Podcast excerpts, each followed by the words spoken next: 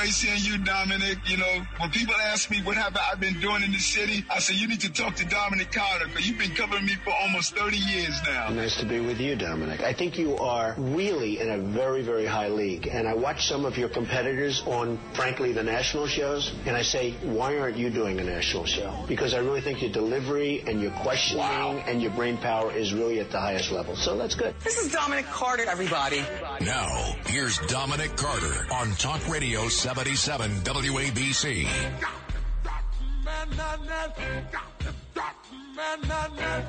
Good morrow, good morrow, good morrow. Uh, this is the Dominic Carter program, but much to your disappointment, I'm sure, this is not Dominic Carter. This is Frank Morano. Now, First and foremost, uh, many of you who are up late at this time are used to hearing me as a radio talk show host that's on between the hours of 1 and 5 a.m. But first and foremost, I am a radio listener, and I was a talk radio listener long before I was ever a radio talk show host. And I remember that uh, every time one of my favorite hosts, whether it was Rush Limbaugh, Bob Grant, Howard Stern, Jay Diamond, whomever, would take a day off and they would announce, oh, and uh, now substituting, here's uh, John Q. Schlemiel. I just remember the crushing disappointment that I would instantly feel. And I'm sure a lot of you feel the same way. Look, I'm a Dominic Carter fan. I am the world's biggest Dominic Carter fan. He had some personal stuff to take care of today. He's going to be back on Monday. But the only thing that I'm asking is that you give us a try for the next hour. Trust me, there's nothing else worth listening to. I've tried. I've tried, and there is nothing else worth listening to. We're going to try and emulate the Dominic Carter format as much as we can. One of the things that Dominic has been doing that I really enjoy is he kind of throws three or four topics out there at the top of the show, and then he kind of lets the callers decide which of them that they want to comment on and drives the conversation that way. Boy, oh boy, the challenge with that today is finding what are the three local stories that are worth talking about because there is so much happening in this state, this city, and this country. Obviously, we got the Super Bowl coming up, but I'm going to talk a little bit more about that between uh, 1 and 5 a.m. But the challenge is limiting it to only three or four. The story, which might seem like it's a little inside baseball, but is actually incredibly important has to do with what is going on in Albany right now.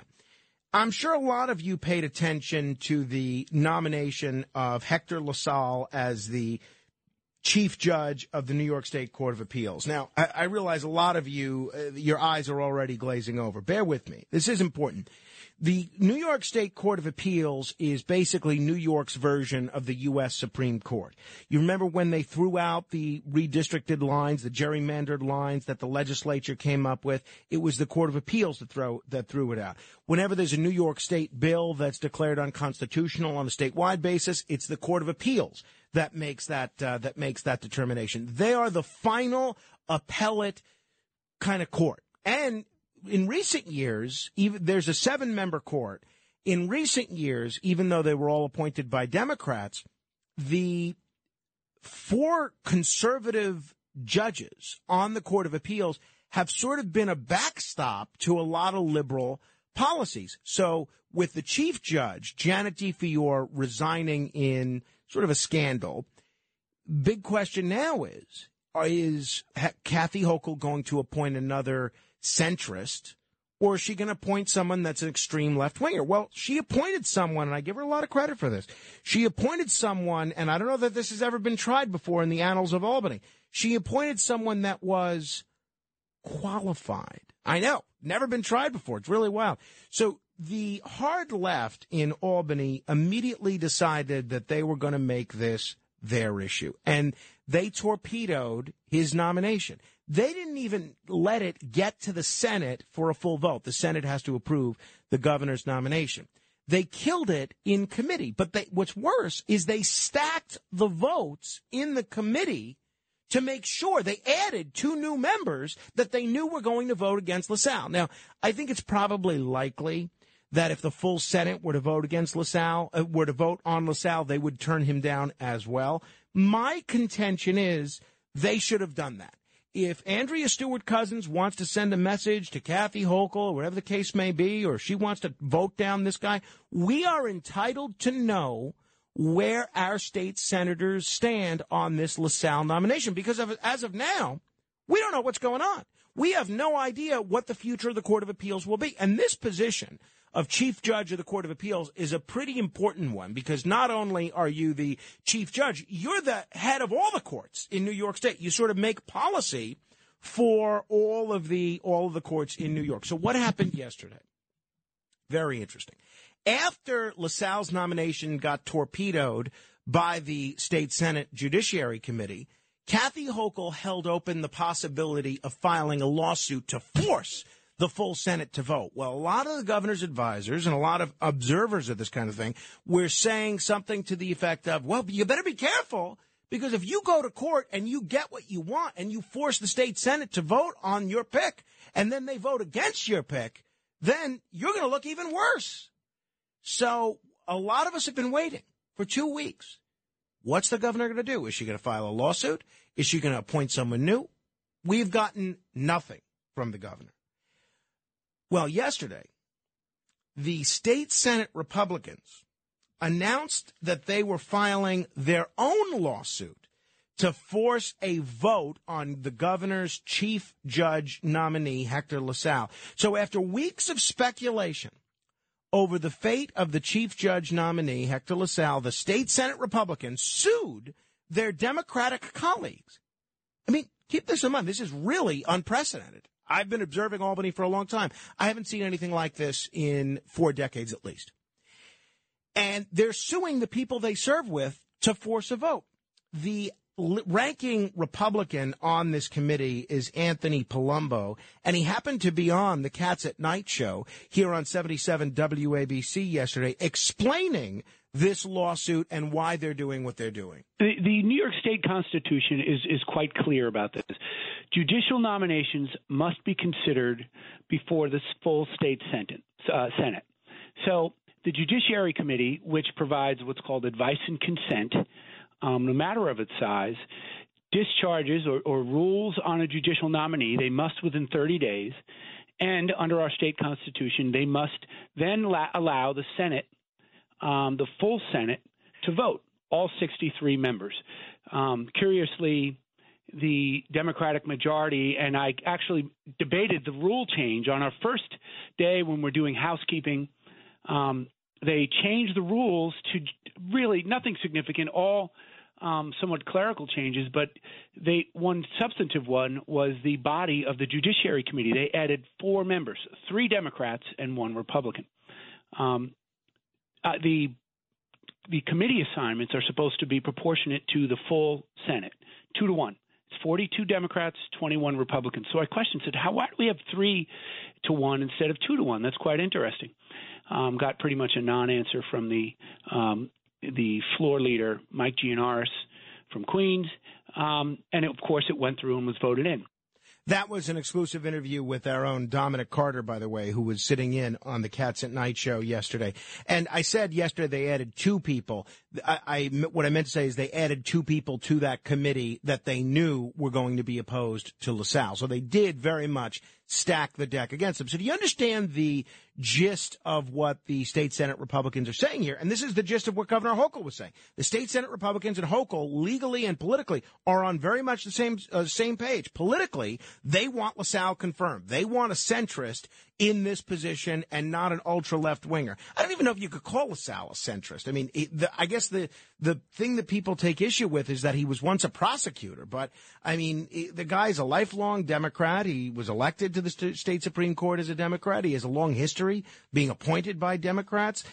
Um, I, I'm not sure, you know, he'd be considered a centrist in most places, but the legal argument is this. The Constitution says in the state of New York that the uh, nominees are voted on, that uh, the nominees are appointed by the governor and then with the advice and consent of the full Senate. Now, the governor and the Senate Republicans are saying advice and consent of the Senate means the full Senate.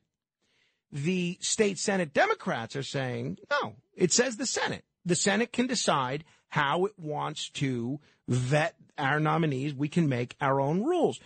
Question for you is what do you think about this? Do you think this is the right move by the state Senate Republicans, both legally and politically? 800 848 9222. And whether you want LaSalle confirmed or not, don't you think he's entitled to a vote? 800 848 9222. Third question, as it relates to this whole thing, is what does advice and consent of the Senate mean? Does it mean the full Senate, all 63 members? Or does it mean the consent of the Senate in whatever manner they deem appropriate. 800 848 9222. Melissa DeRosa was on the same program. Now, Melissa DeRosa is the secret- former secretary to Andrew Cuomo. She clearly knows Albany politics very well, but every bit of analysis when she's been on with John on the Cats at Night show, when she's been on with Sid Rosenberg, and when she's been quoted in the papers, every single thing that she says is a way to slam Kathy Hochul. You could tell the Cuomo people are still very embittered towards the Hochul people, and there's no love lost there whatsoever. So this is what Melissa DeRosa said last night here on 77 WABC. What I find amazing about this, but also sort of perfect given how this whole thing has been going, is that the Senate Republicans are stepping up and defending essentially what is the executive's authority in the Constitution on contemplation of a Court of Appeals judge. And Kathy Hochul had threatened to do this, you know, way back at the end of December, early January, and has just been dithering. And weeks and weeks have gone on, and she hasn't sort of tipped her hand at what she was going to do. Frankly, I think she has no idea what she was going to do. And then in the meantime, the Senate Republicans step into the void. And so now you are going to see this case brought to the, through the court system, I imagine it will go all the way up to the Court of Appeals, which is sort of interesting. The Court of Appeals having to decide this because it impacts them directly. And it will be because the Senate Republicans brought it to bear and not the governor. So, you know, once again, from my perspective, real weakness, real lack of leadership from her part, but we are now going to see this play out. So I think that's interesting, right? I mean, clearly she's not missing any opportunity to slam Governor Hochul, and she did that there. Do you agree with her? Do you think this is indicative of a lack of leadership and a lack of effectiveness on Governor Hochul's part? 800-848-WABC. That's issue one. Remember the McLaughlin group? He would say, issue one. That's issue one right there. Uh, Hector LaSalle and those who love him and those who don't love him. Here's issue two. Did you see what occurred this week at the FDNY promotions ceremony? Really very interesting. So those of you that are firefighters or retired firefighters know all about this, but if you're not a retired firefighter, you may not be up on this. The FDNY commissioner was introduced at this FDNY promotion ceremony on Tuesday. Now, this is just basically where they announce which firefighters are promoted who's now a uh, who's now a chief, who's now uh, whatever, you know. Um, and this is what occurred when Commissioner Laura Kavanagh and her when her name was announced. Fire Commissioner Laura Kavanagh.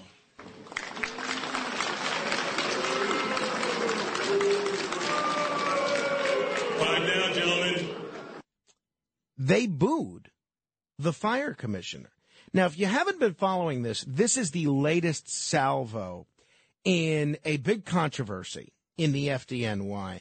This came after three chiefs were informed of their demotions by Commissioner Kavanagh last week. Two other top fire officials asked to resign in solidarity.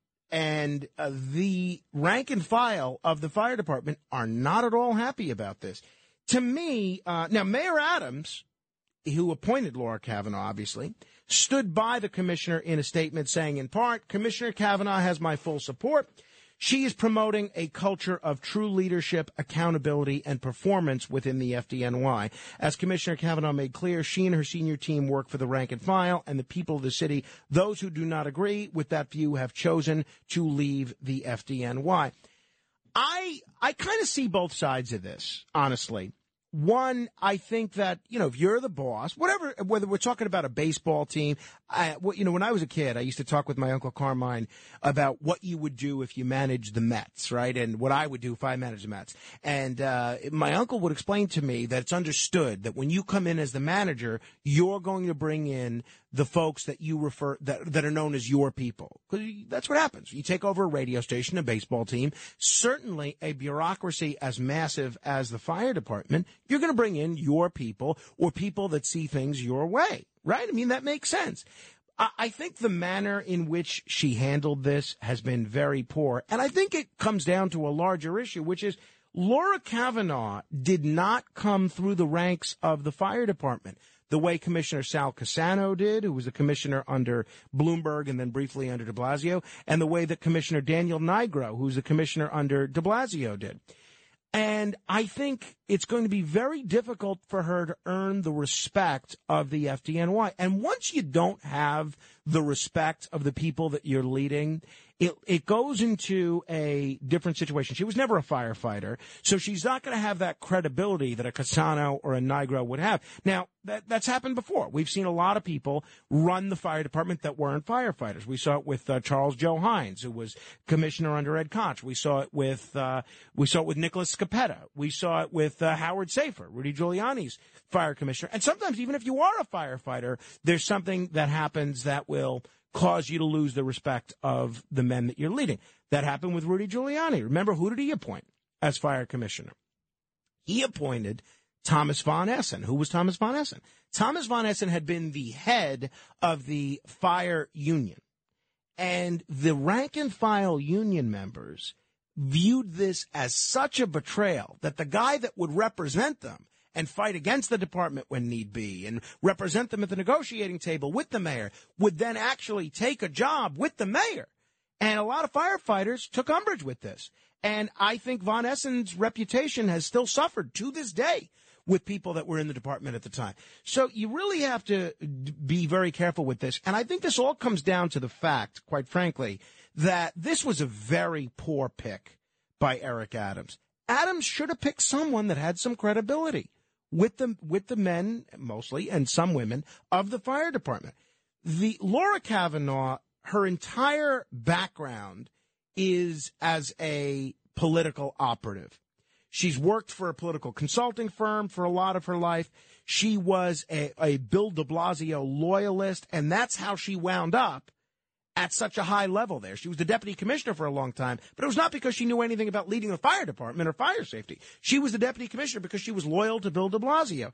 What's puzzling is that um, she was not even really a big Adams person during the campaign, and yet he appointed her as commissioner. So I am curious as to what you think of this failure of leadership. You know, it's very interesting watching what's going on in the Adams administration because he's only been mayor for a year and already there's all this turmoil. His buildings commissioner, Eric Ulrich, forced to resign in the in the result of a gambling probe. I think Ulrich kind of got a raw deal, but still forced to resign. You had uh, his attempt to make his brother the head of uh, security.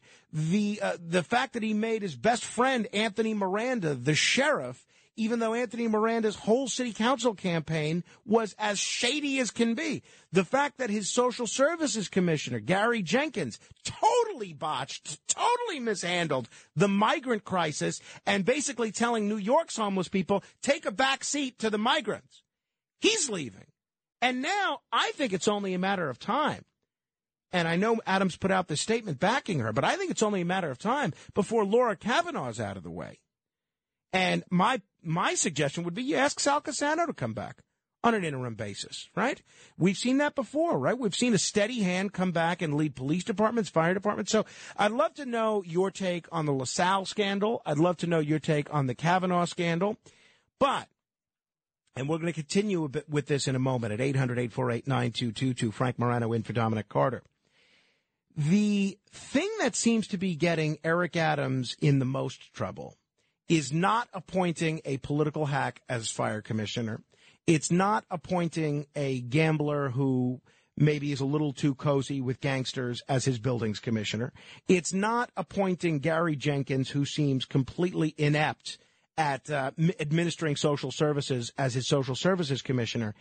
These days, the relationship that may end up hurting Eric Adams most is with somebody that you start every morning with here on WABC. Tomorrow night, I get to uh, hand out food for the homeless with the mayor of New York City, my friend Eric Adams, who was out there on Saturday night, uh, of course, Times Square, New Year's Eve, and now has a year under his belt. He likes to say his Aaron Judge year is coming up next. Here he is, the mayor of New York City, Eric Adams. Mayor Adams, how are you, pal? Uh, quite well. How are you? Um, you know, the favorite part of that song that I like, uh, Jay Z song, is uh, you can tell by my attitude that I'm from New York. You know, New Yorkers have a certain level of gravitas, a certain level, level of attitude that I don't see anywhere globally. Now, there's a huge story I'm going to tell you about in a moment. How Eric Adams' relationship with Sid Rosenberg may actually be getting him in trouble. 800-848-9222. Frank Morano in for Dominic Carter. Three open lines if you want to comment. We'll continue straight ahead. Talk Radio 77 WABC. I heard you were looking for me.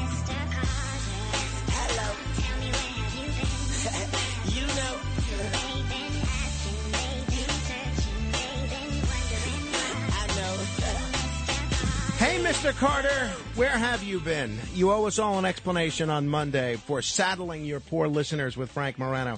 I am Frank Morano. I appreciate you uh, tuning in. I will be with you until 5 o'clock this morning. Please stay with us. All right, as promised, I'm going to get to your calls in a minute. You want to talk about Hector LaSalle? You're welcome to. You want to talk about uh, Commissioner Laura Kavanagh? You're welcome to. Well, a huge story in today's New York Daily News, and when I say today, I mean today, Friday. This is what it reads. Headline.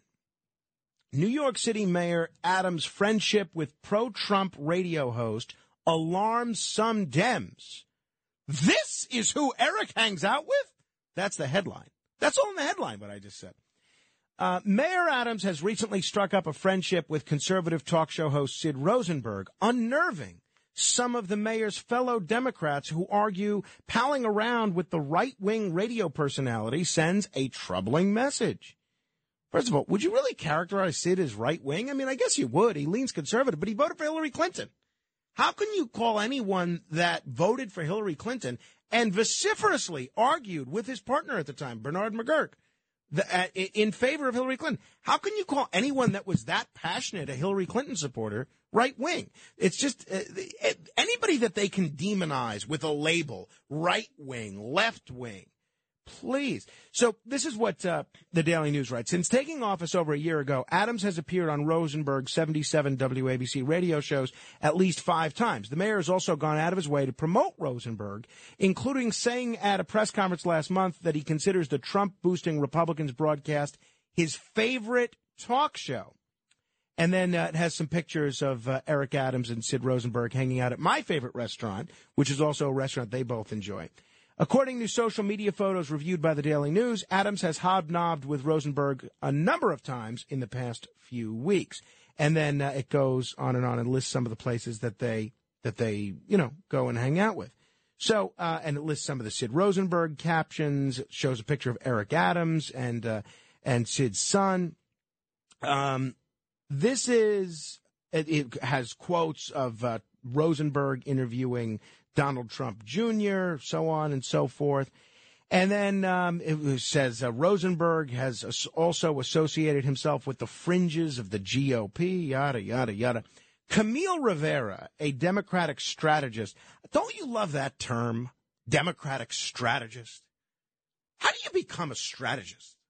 Can you just call yourself a strategist? Or does someone anoint you a strategist? Please. Um, a Democratic strategist who's worked on various New York political campaigns said the mayor should talk to people even if he doesn't agree with them. I agree with that. That's true. But some of the these circles that he's moving in are too close for comfort. Sooner or later, the question becomes: Who are you trying to appeal to? Are you trying to appeal to far right people who want to make America great? There are some dynamics here that it's just not okay, and probably not okay with some of the people who did vote for him. A couple of things. One, Eric Adams has never been a progressive. He did not run a campaign as if he was a progressive. He ran a campaign pro law enforcement, pro charter school, pro business, basically calling out AOC and the left wing of the Democratic Party. So I'm not sure why people are shocked that he would socialize with a Republican. Two, in terms of uh, if I were if I were a strategist, and I have no idea how you become one, I think Mayor Adams is doing exactly the right thing. You know, Eric Adams got about 70% of the vote. He lost one borough. The borough that he lost, you know what the most popular radio station in that borough is? You're listening to it. Also, the one group of people that really didn't vote for him were Republicans and right leaning independents. Doesn't it make sense that you would try to make inroads with the one constituency that you haven't really, you know, had a lot of electoral success with? Also, people forget Eric Adams, at the time that he ran against my friend and colleague Curtis Sliwa, Eric Adams was a Republican much longer than Curtis Sliwa was. Adams was a Republican for years, years. He would go to Republican fundraisers uh, throughout the 1990s, and um, he was re- always he was a Republican. So the fact that these so-called Democratic strategists are shocked, shocked that there's gambling in Casablanca, and that he would go and socialize with a Sid Rosenberg, who the Daily News says is right wing five different times in this article. It shouldn't surprise anybody. So I give Adams credit for this, both from a strategic point of view and from a moral one, an ethical one. Look, you're the mayor of all the people. You should talk to all New Yorkers. He goes on left wing shows all the time. He was on MSNBC this week. Goes on New York One. He goes on WNYC. He goes on left wing media all the time. What's the matter with occasionally going on right leaning media? I don't think anything's the matter with it. And I also give credit to Sid Rosenberg. Because the easy thing when you're talking to the WABC audience and you know that they're right leaning is just to point to the other side and act like this is pro wrestling and say, yeah, yeah, yeah, those Democrats suck. When the much tougher thing is to occasionally have a conversation and let your audience hear what's going on. So I give credit to both Mayor Adams and Sid Rosenberg. And I have to tell you, they do really like each other. I ran into Mayor Adams the other day. And, um, you know, mayor, I got the impression, didn't really know who I was, and why would he? But uh, I said, yeah, Mayor, I precede the four hour Eric Adams Admir- Admiration Society that is known as Sid Rosenberg and Friends. And I, I don't know if he could tell that I was joking right away, but he just said, no, don't say anything about my friend Sid. Don't say anything about my friend Sid. He's reprimanding me um, which I thought was funny. All right. So if you want to comment on LaSalle, issue one, if you want to comment on the turmoil at the FDNY with the commissioner being booed, issue two. Or if you want to comment on the new political odd couple, which has Eric Adams' left wing base mad at him and Sid Rosenberg's right wing base mad at him, of Eric Adams and Sid Rosenberg, you're welcome to. 800 848 9222. That's 1 800 848 9222. Let me begin with um, Robert in Suffolk County. Hello, Robert. Hi, Frank. Good evening. Hi, good evening. Uh, the uh, Who's LaSalle. crying? Oh, that's the cat. see, okay. she wants attention. Anyways, the LaSalle. We are supposed to have an independent judiciary. It's the third leg of government and has become the third rail of politics because they're all political nominees, appointees, and also run in elections. All the judges. Well, not Judge the- LaSalle, not the Court of- ruled on the law. Not the Court of Appeals what judges are supposed to do. Right. Well, yeah. Look, you could you could take issue with his uh, with some decisions, um, and you could vote against them if you want. But at the very least, I think they should have given him a vote, so at least we know where our senators stand. Give them an up or down vote. If you want to vote against them, vote against them. And so, um, but to have this rigged committee prevent the full Senate from voting, when I got news for you. People think that the full Senate would probably vote him down also, which says a lot about where the Senate is these days. 800 848 9222. That's 1 800 848 9222. LQ is in the Boogie Down Bronx. Hello, LQ. Uh, good morning and uh, uh, happy New Year and the best to your family. Way too late for Happy New Year, LQ, but I'll accept the best to my family wishes. Thank you. Okay, uh, for number two, I agree with your opinion on that. I think it, uh, Adams made a poor, poor choice for this woman. It was political, and I would have booed too, especially demoting people that work or came up the ranks. Well, thank you, LQ. Look, uh, I I get what she's trying to do. She wants people that are part of a leadership style and a leadership structure that she wants. Right? She's the boss. She wants her people. You know, when um, when John Catsimatidis took over this radio station, he didn't just keep all the people that were here. He brought in his people. He said to the people that were here, "All right, if you want to stay here and be in a leadership position, you're going to do things my way." So I get that, but I think there are two fundamental problems. One, it I don't think she handled the removal of these these chiefs effectively. Oh, and one of the chiefs that resigned in protest, he was also at this at promotion ceremony. When his name was announced, they cheered him. So I don't think she handled this effectively. Number one, and number two, if it's not this, it's going to be something else. I don't think she has the respect of the rank and file of the FDNY. And I think that's going to be an issue again and again, again and again. I think if he would have taken someone that worked their way through the ranks, like a Sal Cassano, like a Daniel Nigro, think whatever you want about either of them, then you would have seen a much different reaction to leadership decisions that they make. Because the feeling of the firefighters and the fire officers is, okay, this guy's been where I've been this guy has gone through what I've gone through. It's almost like, um, you know, if you're being managed on a baseball team by somebody that's never played baseball. That's basically what this is. 800 848 9222. Let me say hello to Jack in Manhattan. Hello, Jack. Hi. Hi. Um, I'd like to make a comment about LaSalle. Be my guest. And and it's a very simple comment. It's called Merrick Garland. And as they say, elections have consequences. Right. And so what are you saying? The election of the state senate Well, has consequences or the election of never got a Hochul? choice, and he never got a chance to get in front of the Senate for even a question about his possibility as a Supreme Court justice. Right. So what lesson should we take from that with this lawsuit? That they basically the Democrats can do whatever they want to do if they if they don't want to have LaSalle as their appeals court uh, uh, justice or I mean judge, then so be it. Right, but I guess the question, Jack, is the the basis of this lawsuit is the state constitution says advice and consent of the Senate. Does that mean the full Senate, sixty three members, uh, or does that mean one Senate committee that was rigged from the get go to make sure this guy never got a full vote? Exactly. That's exactly what happened. That Merrick Garland never got a full vote either. So which is it, in your view? Never, so I'm basically saying is, you know, the Democrats are getting even with the Republicans. That's all. Right, but maybe it's they're not, not- the same, you know, this- federal and, and state. But Jack, politics, this is not Nevertheless, this Jack, is the way Jack, politics Jack, works. Jack, but this is not them getting even with the Republicans. Governor Hochul's a Democrat. That's okay. She made a mistake.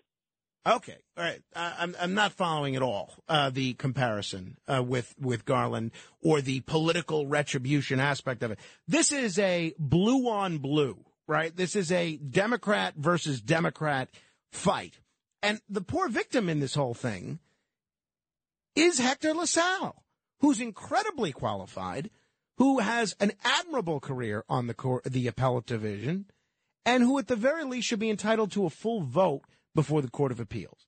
The question I can't answer now, morally, ethically, he's entitled to that full vote. I can't answer the legal aspect of it. I don't know if legally, uh, you know, it seems to me you could read the Constitution a couple of different ways. Uh, you, the Senate. It does not say the full Senate. It says the Senate. I think that means the full Senate. But what what Cousins should do is she should have allowed a vote by the full Senate and then voted it down that way. 800 848 9222. That's 1 800 848 9222. Chris is in the Catskills. Hello, Chris. Good morning, Frank. I agree with your last statement that you just made. There's a lot of acrimony going on in state government, and the problem is the executive branch is much more powerful in the design of New York State government. There was a recent bill called the Grieving Families Act that was passed last year at the end of the session, June 28th. The governor has the luxury of waiting to call up when she can sign bills that are passed at the end of the session. She waited six full months, called it up December 28th, and then she waited until the very last minute to veto it.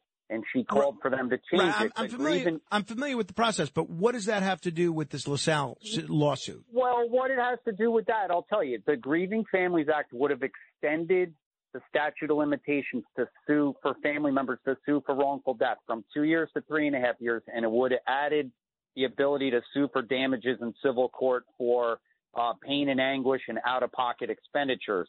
Now, by the governor vetoing it at the at the midnight hour, she's basically it's a test of wills and she's winning. So both of these sides are just manipulating the system rather than working with one another. I ran into my state senator two weeks So ago. you think when- you you think that they they refuse to allow a vote on LaSalle be, out of retribution for the governor vetoing the Grieving Families Act? Well, the author check this out. The author of that act happened to happens to be the chairman of that Hmm. judicial state senate committee, and now there was an event in Kingston, New York, and my state senator wasn't allowed to go up for the unveiling of the Zinc 8 Corporation at the old IBM site in Kingston. She was in the third row with like county legislators, and uh, she was kind of ticked about it. I had heard, but my state senator, this same woman, told me this is something I didn't know until two weeks ago.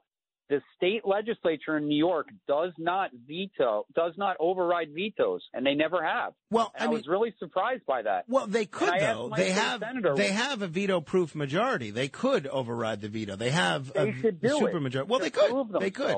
They they And could I do it. But do it but on the again, Grieving Chris, Families Act. But but thank you, Chris. Thank you. Um, with the danger with Chris is he always goes a little off the beaten path, and he really didn't respond to the lawsuit here regarding whether or not the advice and consent of the full Senate means advice and consent of the Senate means the full Senate or just the Senate committee.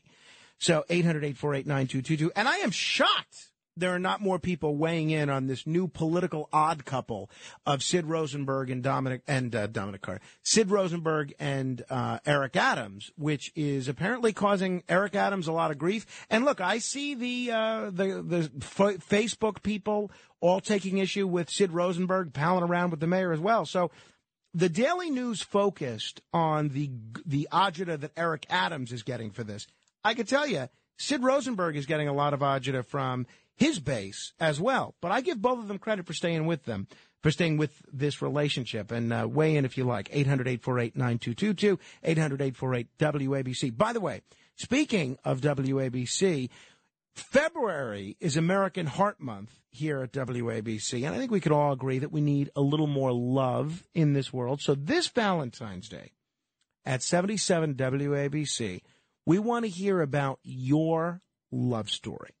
Whether it be your love story about your spouse, your children, your family, or your pet.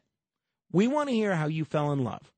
And we're going to select the top five love stories. See, it's like Alaska. They have final five, and then we'll use ranked choice voting to pick the winners. We'll, we will select the top five love stories, and they'll win a dinner for two, as well as be featured on the air this Valentine's Day. So to tell us your love story, and again, children, spouse, family, pet, whatever, email us. Valentines, Valentines with an S, Valentines at WABCradio.com. It's all part of American Heart Month here at 77 WABC. You can send us your stories now because 77 WABC cares. 800-848-9222. Uh, one, two, three open lines if you want to comment. Let me say hello to Jimmy in Staten Island. Hello, Jimmy. Hi, Frank. I just want to let you know in your audience, I was just voted strategist last Sunday at Wonderful. dinner with my family. I think you're you're as much of a strategist, if not more so, than this woman Camille Rivera, who I've never heard of. No, and I could de- define it. My mother said, "I'm so proud of you. You put the meatballs on one side of the platter, you put the sausage on the other, and how beautiful you put the braciole in the middle." That's So my kind of strategist- strategist, uh, Jimmy. My kind of strategist. Listen, I'm just going to shoot these out. You know I love you, and give my little uh, radio nephew Carmine a kiss for me. Thank you. And happy Valentine's Day to you and yours. Now, here we go. As far as the LaSalle thing, I'm not going to go into it. All I feel is that uh, Hochul gave them that thirty thousand to you know butter their backs, figuring they'll go along with her because she gave them the raise. They gave it to her hard. Now I just think if there's any way, take that back from them. That's one. Number two is about this Kavanagh. You said something may happen where she's going to be, you know, they're going to get her out of the way. The problem with that person is she is in the way, and that's the sad part of it. Because I remember when those firemen were carrying their loved ones out of the burning rubble as I went by the tunnel with my bus because I worked for the MTA. And third thing is Sid Rosenberg and Bernie McGuirk, God rest his soul. I was at the original studio at Madison Square Garden. I was on the radio with them. I made them 40 meatballs and brought three loaves of Italian bread from Mazzola Bakery, all right? Wow. And I love them both. But when Sid dies a 100 years from now, it's going to say about Eric Adams and himself, I don't care. And no one should dictate who can be friends with one another. No one in this w- world. What is wrong with, as they say in Washington, reaching across the aisle? Uh, exactly, exactly. And thank you, Jimmy. Look, look and, and as I said, Sid voted for Hillary Clinton, so it's not a, it's not that much of a reach across the aisle, right? You have I know Trump, um, Sid is very pro Trump now, but in 2016 he was very pro Hillary. So uh, it's not as if uh, Eric Adams is going on with, uh, you know, Eric Adams. Uh, excuse me, Eric Adams going on with Sean Hannity, for instance. So and we'll continue with your calls in a moment. Two, three open lines: 800-848-WABC. That's 800-848-9222. This is the other side of midnight. I'm Frank Morano. Straight ahead. Oh, this is uh, Dominic Carter. I'm Frank Morano. Straight ahead. WABC. Handling legal matters is stressful. So, let the law offices of Frank Bruno Jr. provide you with the insightful counsel you deserve. The law offices of Frank Bruno Jr. has successfully handled thousands of cases for 25 plus years. They focus on elder law and estate planning, but are equipped to navigate you through all stages of family law and divorce to real estate law and probate. The law offices of Frank Bruno. Call 718-418-5000 or visit them at frankbrunolaw.com. That's frankbrunolaw.com. Frank Bruno. He's your numero uno. These are the Chronicles of Dominic Carter on 77 WABC.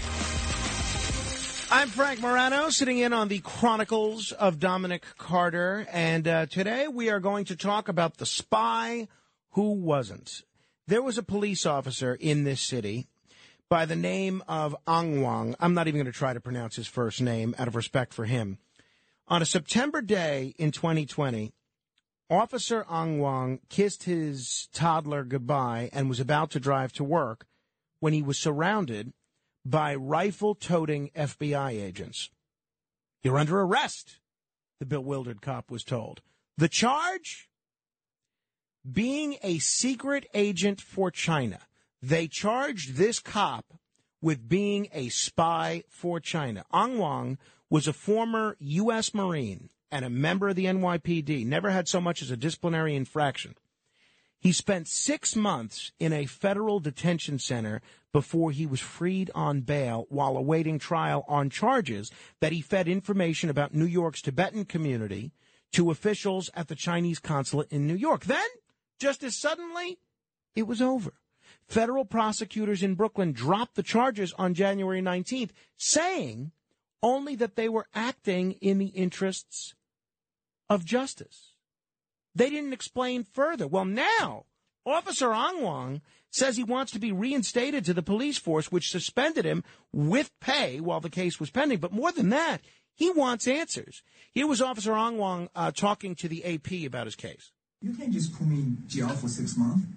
I ruined my name, ruined my reputation, gave all the stress to my family members, friends.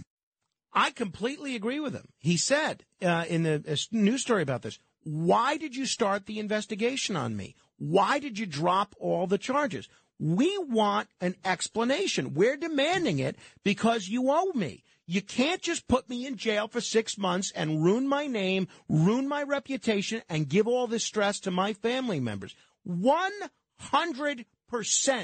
This cop, this Marine, is owed not only his job back, but an apology by these prosecutors in the U.S. Attorney's Office. These prosecutors had no problem sending out press releases all over the place labeling this guy a Chinese spy when this man is an American patriot, a model New Yorker, a model American, and a Marine. And I'd like to know uh, the people in the press office at the Eastern District of New York that were leaking information on this case and sending out press releases labeling him a spy. How did their Marine service go? This man absolutely ought to get his job back. It's a travesty what happened to this guy. Six months in jail, six months uh, labeled a spy, and then they just dropped the charges. No explanation, no apology. This man's owed an apology and his job back, as far as I'm concerned. 800 848 9222. That's 1 800 848 9222. Talking about the political odd couple of uh, Sid Rosenberg and Eric Adams. Sean is calling in from Peekskill, the city that gave us Governor George Pataki. Hello, Sean. Hi, how you doing? Uh, just my opinion on Sid Rosenberg's problem here. He introduces Mayor Adams as his friend all the time. I, I don't want to hear somebody interview their friend. I want I want to hear a journalist interview a mayor. I think that you know I think that rubs people the wrong way, in my opinion. Well, and and I get that, Sean. Right? Uh, I don't think Sid pretends to be a journalist. Really, I mean, the name of the show is Sid and Friends. It's not Meet the Press, right, or uh, Face the Sids, right? It's um, it's Sid and Friends, right? It's a friendly, jovial show where you know they squeeze in some news and some commentary on the news. But I think no one has addressed the fact that the left wing is giving Adams a hard time about this. I mean, the fact that this so-called Democratic strategist had no problem uh, slamming the mayor for going on a conservative talk show is very telling. The fact that the Daily News felt that this was worthy, I mean, there's nobody happier about this than Sid, but the fact that the Daily News felt that this was worthy of a whole article. How can Eric Adams pal around with a Trump supporter? My goodness. What's next? Meanwhile, you know, uh, when when Eric Adams was running, myself and others pointed out the lengthy history of unsavory relationships that Mayor Adams has had over the years. People like Louis Farrakhan, for instance. People like Lenora Fulani. Others as well. And yet, where was the big Daily News story exploring his relationship with Farrakhan and Lenora Fulani and others? I don't remember that story. Oh, that's right, because it never happened. Please. 800 848 9222. That's 800 848 9222. Tommy is in Brooklyn. Hello, Tommy. Uh, good morning, Frank. Good morning. Um, this bromance that Sid and the Mayor Adams are having is it's interesting. You know, um, last year Sid was bashing Adams and calling him out on all the stuff that he was doing wrong. He had problems with the uh, the legislator, how in- ineffective he was, and um, a lot of you know, I got to give these two guys credit. You know, um, they sat down, broke bread together, had dinner, and they learned about each other, learning and talking, and becoming friends. You know, it's uh, it's interesting because I'm just hoping that it's not a used cigarette, you know, like somebody's using each other. I mean, they're getting both guys are getting benefits from it. Adams gets his name mentioned on the radio all the time now, and Sid gets his name mentioned in press and all that stuff. Yeah, the optics the optics are good, but um, I just give him credit though. I got to give him. I, I think, as do I, Tommy. Well, well said. I think you're exactly right. 800 848 9222. Stan is in Forest Hills. Hello, Stan. How are you? Listen, uh, with all respect to your topics, you're missing the major one that affects the people of the city Well, of New straighten York. me out, Stan. Come on. I will straighten you out. I don't care about the judges in the state. I don't care about Sid Rosenberg, that idiot. I care about. All the there's no need to call anybody an idiot. Well, he, he's a jerk. He's well, an idiot. all right. I mean, Well, that- that's your point. opinion. Okay. Okay, here's the point. July, rent stabilization may be ending in New York totally if the Supreme Court, which has shown to be go to the right. What Court will the Appeals. governor do? What will she do? Million and a half people. This is the uh, Rent Stabilization Association has appealed all the way up. Now it hits the Supreme Court. The Court of Appeals. Um, yeah, they should went all the way to the court. Now it's to the Supreme Court. What will she do if they throw it out? They throw it out abortion. This could be a major problem for a million and a half New Well, Yorkers. I think you're right, Stan, and thank you. I know for- I'm right. Uh, all right. Well, good. I appreciate the humility as well. Um, I think you're right in that this will go up to the Court of Appeals. And here's the problem. You know how many member, how many judges are on the Court of Appeals right now? Six. So there's a very real possibility that you could have a deadlock decision about this.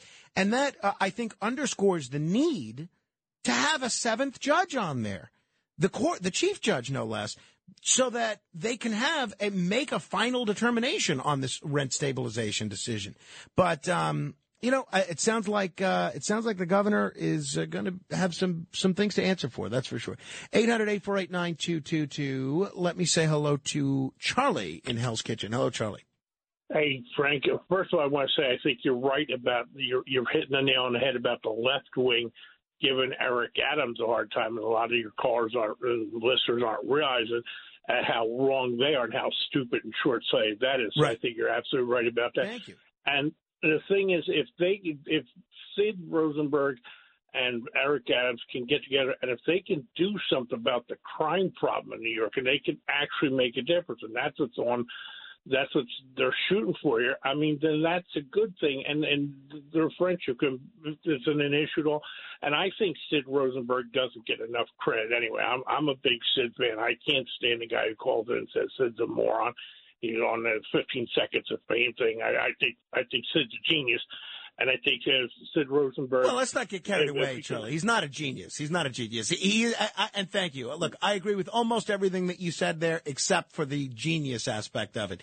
Sid is a very talented guy. He's a smart guy. He's got, he's got both street smarts and he knows enough about what's going on in the news. But genius, uh, genius, talented, great shape, genius. I mean, I don't know. Dominic Carter, I'll, I'll, I'll, I'll give the genius title to. Sid, genius. Great talk show host. Genius. I don't know. Spectacular. 800-848-9222. Rob is in White Plains. Hello, Rob. Yeah, I am also not a genius. But th- neither am I, Rob. That's something the three of us have in common. Well, you, there me, we and go. Sid. We have something in common. Exactly. Listen, listen. I don't want to gore anybody's sacred cow, but I have a suspicion of this. Listen.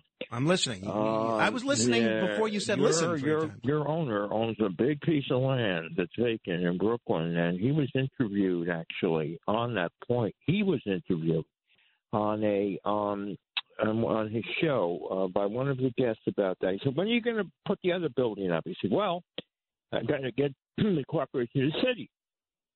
Okay, and you know Curtis was welcomed back with open arms, as he should have been, I believe.